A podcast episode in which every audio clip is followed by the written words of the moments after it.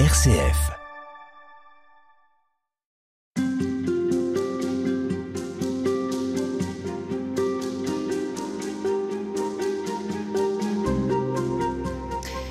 Subversif, qui est de nature à troubler ou à renverser l'ordre social ou politique. En quoi, euh, Jean-Marie Plou, le fait de dire que quand Jésus-Christ meurt sur la croix, c'est Dieu qui meurt sur la croix. En quoi est-ce que c'est subversif? Alors, Paul dit exactement, dans l'Épître aux Corinthiens, justement, Dieu a choisi ce qui est faible pour confondre ce qui est fort, ce qui est stupide pour confondre les intelligents, on pourrait presque dire les intellectuels.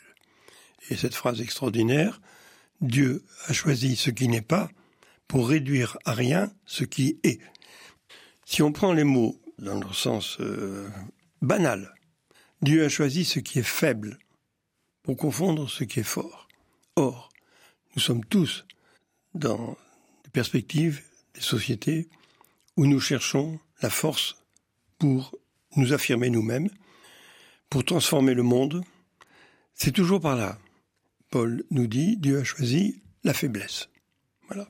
Pour les Juifs qui attendent et qui attendait un Dieu tout-puissant qui agissait par force, justement, c'est dans les psaumes, disant, pour établir son royaume et délivrer Israël, prétendre que Dieu a choisi ce qui est faible, c'est complètement inaudible.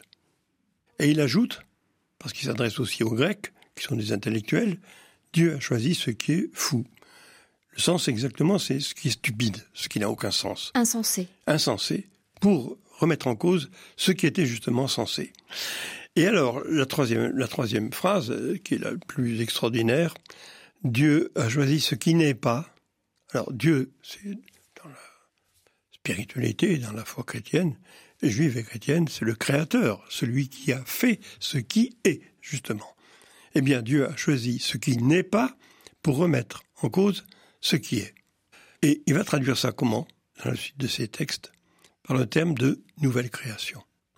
Dieu a créé le monde, à partir de la croix, il fait une nouvelle création, d'ailleurs c'est ce qu'il va dire aux chrétiens et aux grecs qui vont devenir chrétiens, revêtez le Christ, vous êtes une nouvelle création. Alors, quand j'ai employé ce mot de subversion, j'ai cherché beaucoup d'ailleurs hein, le mot qui convenait, mais je n'en trouve pas d'autre qui soit plus expressif que ce renversement total de perspective et de moyens vous dites que les communautés de Corinthe ont reçu ce message, mais on sait euh, encore aujourd'hui à quel point il est difficile à entendre, il est difficile à comprendre, il est difficile à, adopter. C'est l'inverse de ce qui spontanément nous attire. Absolument. C'est l'inverse de, de, ce qu'on appelle la religion, mais c'est aussi la critique euh, radicale de la foi juive. C'est naturellement la critique de la philosophie, c'est tellement énorme que il y a des moments où je doute. Je me dis, mais est-ce que je comprends bien ce qui est écrit? Voilà. Parce qu'ensuite, dans l'histoire de l'Église, on peut bien dire qu'à partir du IVe siècle, quand Théodose a fait de la religion chrétienne la seule religion de son empire, à l'exclusion de toutes les autres, on a pris le chemin inverse. On a pris celui de la puissance. Est-ce que dès l'origine, l'Église n'a pas calqué son fonctionnement et son mode de pensée sur euh, les religions qui existaient déjà? Elle a repris peut-être les mauvais plis? C'est pour moi le drame.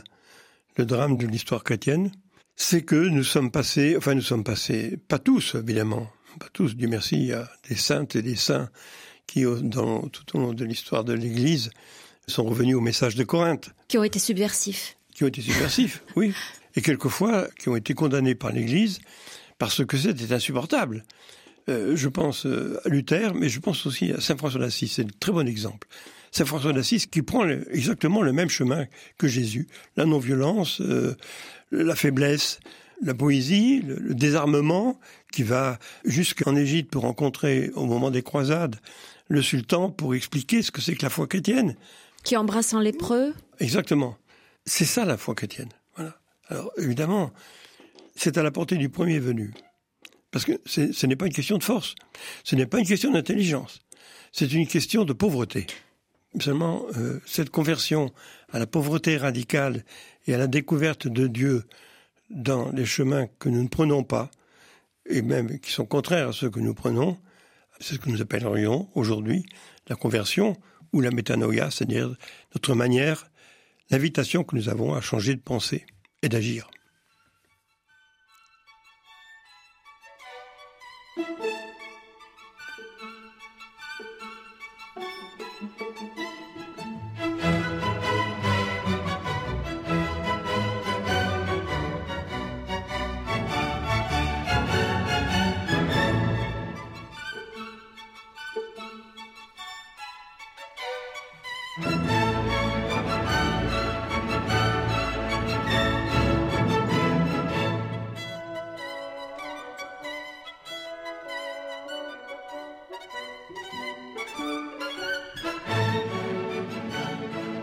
Jean-Marie Plou, vivre selon le Christ, c'est donc renoncer à la puissance, renoncer à la force pour euh, se rendre vulnérable Se rendre vulnérable, ce n'est pas un but en soi, je veux dire, c'est être solidaire des gens qui sont vulnérables. C'est être solidaire des gens qui sont faibles, c'est être solidaire des gens qui sont pauvres. C'est la voie évangélique. Mais, mais au fond, Paul dit, avant que ce soit écrit, les béatitudes ni plus ni moins. On n'a pas précisé une chose, les écrits de Paul sont antérieurs aux évangiles. Largement. Au moins 20 ans, ça me paraît très important de le souligner. Paul, en quelque sorte, est le premier témoin avant les évangélistes.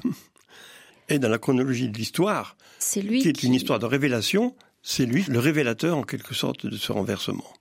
Quand on voit la vie de Paul qui va suivre, persécuté, constamment. D'ailleurs, quand il fait le bilan de toutes les misères qu'il a subies de la part des juifs, des chrétiens d'origine juive, flagellation, lapidation, naufrage, etc., on se dit que vraiment, c'est vraiment l'imitateur du Christ. Plus que Pierre? Ben, Pierre, on, on, ne sait pas, parce que Pierre, euh, on a, on a une, on a que la première partie des, des actes qui nous parlent de Pierre, et c'est plein de signes, au contraire. C'est ça qui est bizarre. Quand on nous dit, par exemple, Pierre se balade dans les rues de Jérusalem, et on met des gens qui sont malades ou habités de, démons impurs, là, pour que son ombre les touche et qu'il les guérisse. Ça n'est pas du tout ce qui s'est passé avec Paul. Hein. Paul, c'est la parole qui porte, qui est efficace. Et une théologie, donc? Sa théologie, de ce point de vue-là, va être entièrement refondue sur cette décision, qui est en même temps une expérience évidemment, de Corinthe. Et c'est là-dessus qu'il va euh, ouvrir trois chantiers. Enfin, j'en ai retenu trois, mais très décisifs pour l'histoire de la chrétienne. C'est la liberté, le fondement de la liberté, le fondement de l'universalité et le fondement de l'unité de l'Église. La liberté, pourquoi? Parce que à partir du moment où on dit que sur la croix, c'est la remise en cause de tout ce qui est acquis et que tout ce qui était reçu comme vérité est à relativiser. Ça ne veut pas dire du tout que tout est effacé, naturellement, mais le relativiser, eh bien, à ce moment-là, ça ouvre le chantier de la liberté, justement. Et c'est comme ça que Paul va dire, euh, mais les Grecs ont le droit de devenir chrétiens à partir de leurs racines grecques en les convertissant. Voilà, c'est ce qu'il va développer, en particulier dans l'Épître aux Romains, euh, du chapitre 9 à 11. L'universalité? L'universalité, alors oui, ça c'est plutôt l'universalité d'ailleurs, mais ça va de, pair avec la liberté parce qu'on ne peut mhm. pas avoir l'un et l'autre. L'un sans l'autre, je veux dire. Vous disiez c'est le deuxième chantier, l'universalité. Oui, l'universalité. C'est-à-dire le message s'adresse à tout homme. À partir du moment où on a relativisé la philosophie grecque et on a relativisé la logique juive, la loi, ce qu'on appelle la loi, entre parenthèses, Paul par rapport à la loi, parce qu'on s'interroge toujours pour savoir si Paul est resté fidèle à la loi, parce qu'il a beaucoup euh, lutté contre justement l'exclusivité de la loi, le passage obligé par la loi. Mais Paul n'a pas renoncé pour autant à la loi qu'il a fondée, sauf que cette loi, elle est complètement reprise par ce qu'il appelle la grâce. Et la grâce, justement, c'est ce qu'il découvre à Corinthe. Et l'unité de l'Église? Et l'unité de l'Église, c'est naturellement... Alors, ça retombe encore sur cette épître de Corinthe. Vous savez, qu'elle commence par euh, un drame. Un drame, c'est que la communauté de Corinthe, qui a été fondée par Paul, Silas, est divisée. Voilà, il y a des clans.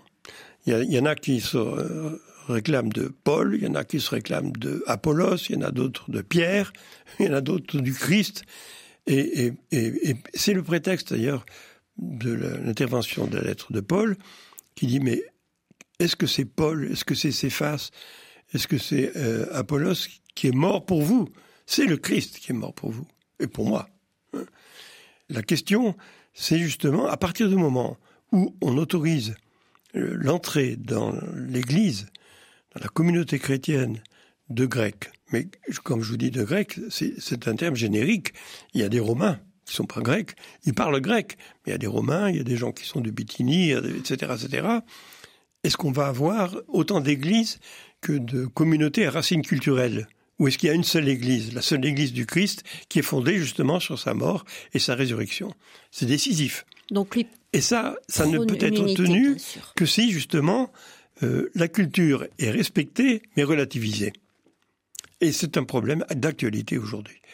Pour les églises, les jeunes, enfin ce qu'on appelle les jeunes églises d'Afrique, par exemple, ou d'Amérique latine, bon, euh, où on a exporté souvent une foi chrétienne européenne et qu'on a dit, après le Concile Vatican II, il faut qu'elle soit inculturée. Mmh.